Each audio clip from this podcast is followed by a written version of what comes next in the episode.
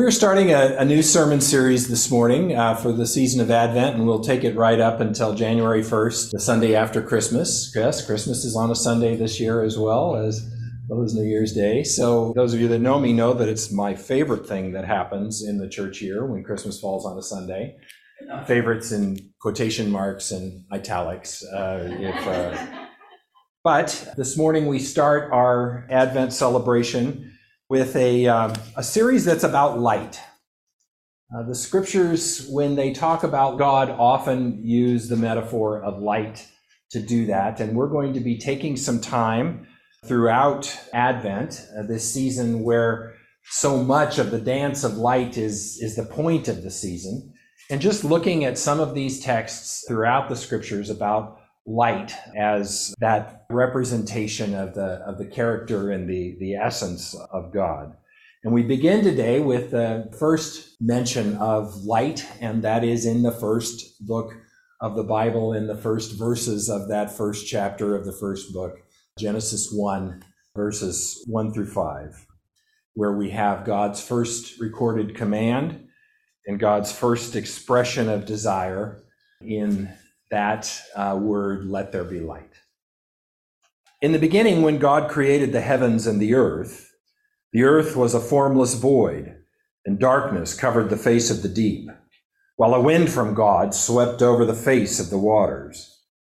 And then God said, Let there be light. And there was light.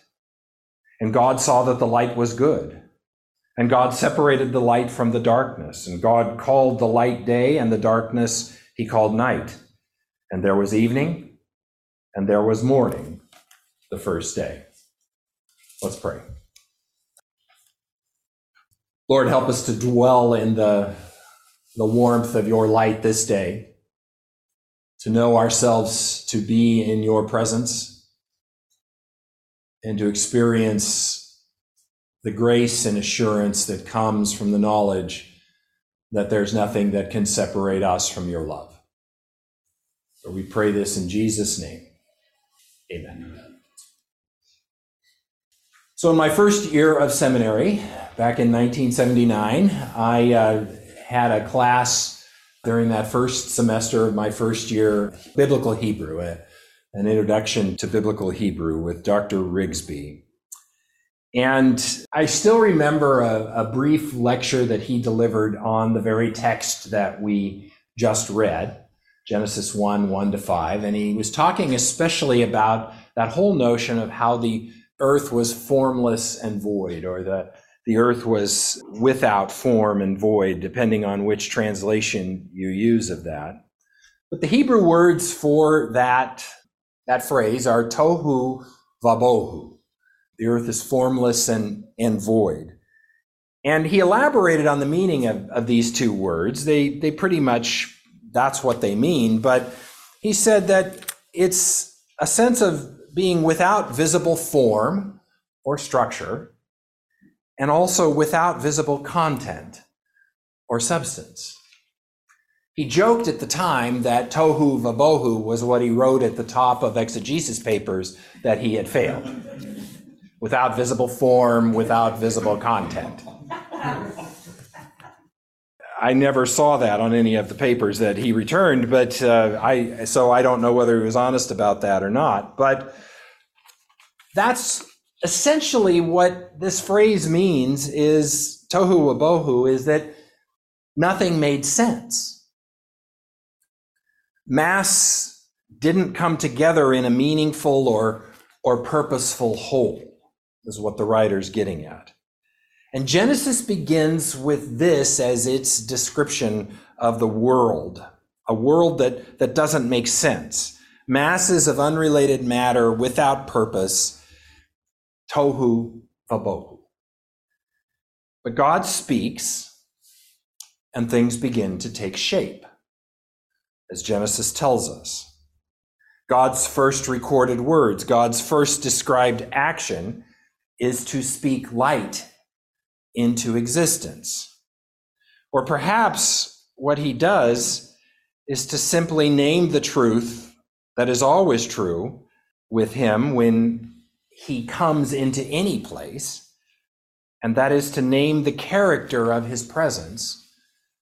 And the character of his presence in Genesis 1 is light. God engages, God shows up, and there is light, and with that light, things start to come together in the telling of this ancient story of creation. Things start to make sense. A purposeful context, a purposeful structure, something of substance begins to come into view. What's interesting about this, those of you that know Genesis well, know that the sun and the moon don't appear in the narrative until the fourth day. So this is a light of a different kind, obviously. Although the light is called day and the, the darkness is called night, as, as God says that, and distinctions are made between light and darkness, the sun and the moon come later in this story. In fact, ironically, they come after the creation of, of land masses and the separation of waters and after the creation of vegetation, then we have this sense of this great light that rules the day and the lesser lights that are set in the tent of the heavens to rule the night. The first light that's mentioned here is the light of God's presence. And this light, I believe, is not distinguishable by the physical creation. This light is God Himself. It's the light that is the generator of all lights. And God speaks, God shows up, and this light is just there. It's helpful to explore some of the things that light does in order to kind of root ourselves in this because light is this kind of all encompassing thing to which we attribute all sorts of things and which give us benefits in all sorts of ways. Light, first of all, illumines for us. It, it helps us to see where we're going. The word of God, the scriptures say to us, is the, the lamp to our feet and the, the guide and the light to our path. Light keeps us from tripping. Light warms and it thaws. It makes frozen surfaces into a thawed place and it releases water so that it can flow. The dance of light and dark establish the rhythm of the day. We know ourselves to be in a particular place or time because the light is out or the light is gone. And even the book of Genesis uh, speaks of the rhythm of day and night and actually speaks of it in terms of night and day. After each of the days of creation, it says, and there was evening and there was morning one day. There was evening and morning a second day. In the Hebrew cosmology, the day begins with sundown. The day begins with night. And sunrise is a part of the full day, not, not the beginning of the day, but something that comes in the middle of the day, quite literally. And, and so this whole sense of evening being the start of the day is very much rooted in the notion of Sabbath, where we stop and we experience God's grace most profoundly when we are asleep, when we are out of the way, when we are not striving. Light is a metaphor for insight, awareness, discovery. It is that connector with a truth that somehow leads to creativity and, and inspiration. And light, in its most profound sense, is the source of life.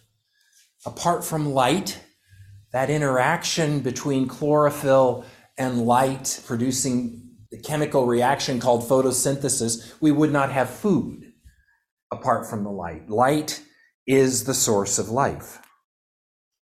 So, as you can see, if we play with this metaphor of light, we see that light is the great integrator. Light is what makes sense of our world. It brings form and content. It organizes and deploys the, the mass that was once without structure and, and without content or, or substance. Is it any wonder that over and over and over again the scriptures demonstrate this notion that God is light. You know, there's a tendency I think that we have when we read the creation story, Uh, especially if we've been hanging around the church for very long. We read the, the creation story as if it's primarily about us.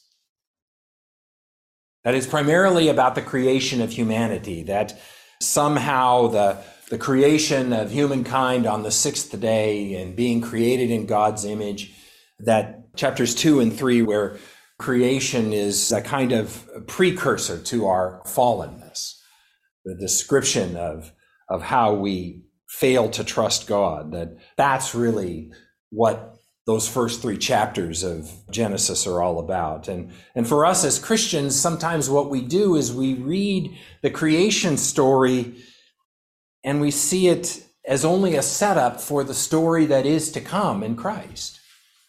But there are some essential, profound truths, irrespective of what comes after that phrase, let there be light. There's some essential and profound truth in, in God's first command, which is basically nothing more than a statement about himself. It's a statement of truth that he speaks but that is true even without the word being spoken, because light has shown up. And this kind of light is a description of the God who is the source of all things, the one God who made us and for whom we exist. As, as St. Paul says in probably my favorite passage of Scripture, you know, although there are many gods and many lords, for us there is one God, the Father, from whom are all things and we exist for him, and one Lord Jesus Christ, through whom are all things, and we exist through him. That message is as clear in the phrase, let there be light, that God utters at the beginning of the story, as it is in the light that dawns in John 1 as Jesus breaks into our darkness. Genesis is the first telling of God's marvelous grace to show up and to bring to being because he is light. You know, in closing, it's helpful to note that if you want a, a, good Reader's Digest version of the Bible, the word light is an important word to keep in mind because it is a book that begins with the pronouncement that God makes, let there be light. And it is a book that ends with the pronouncement in Revelation 22 that that there's no longer any need for sun or lamp to light our darkness, for the Lord is with us, and the Lord himself is our light. What is true in Genesis is true in Revelation, and much passes in between those two things that help us to understand fully what that means. But ultimately, the truth is there that God is light, that the Lord is with us, because the Lord has chosen to be with us. And so we end with those same notes in John's first letter. We declare to you what was from the beginning, what we have heard, what we have seen with our eyes, what we have looked at and touched with our hands concerning the word of life. This life was revealed, and we have seen it and testify to it and declare to you the eternal life that was with the Father and was revealed to us. We declare to you that we have seen and heard, so that you also may have fellowship with us. And truly, our fellowship is with the Father and with his Son, Jesus Christ. We are writing these things so that our joy may be complete. This is the message we have heard from him and proclaim to you that God is light, and in him there is no darkness at all. Would you pray with me, please? Lord, reduce us to this simple truth and usher us into its complexity as well. Help us to turn our attention toward you, to focus on you as light, and to allow that light to shine in our lives and through our lives to others. For we pray in Jesus' name, the light of the world. Amen.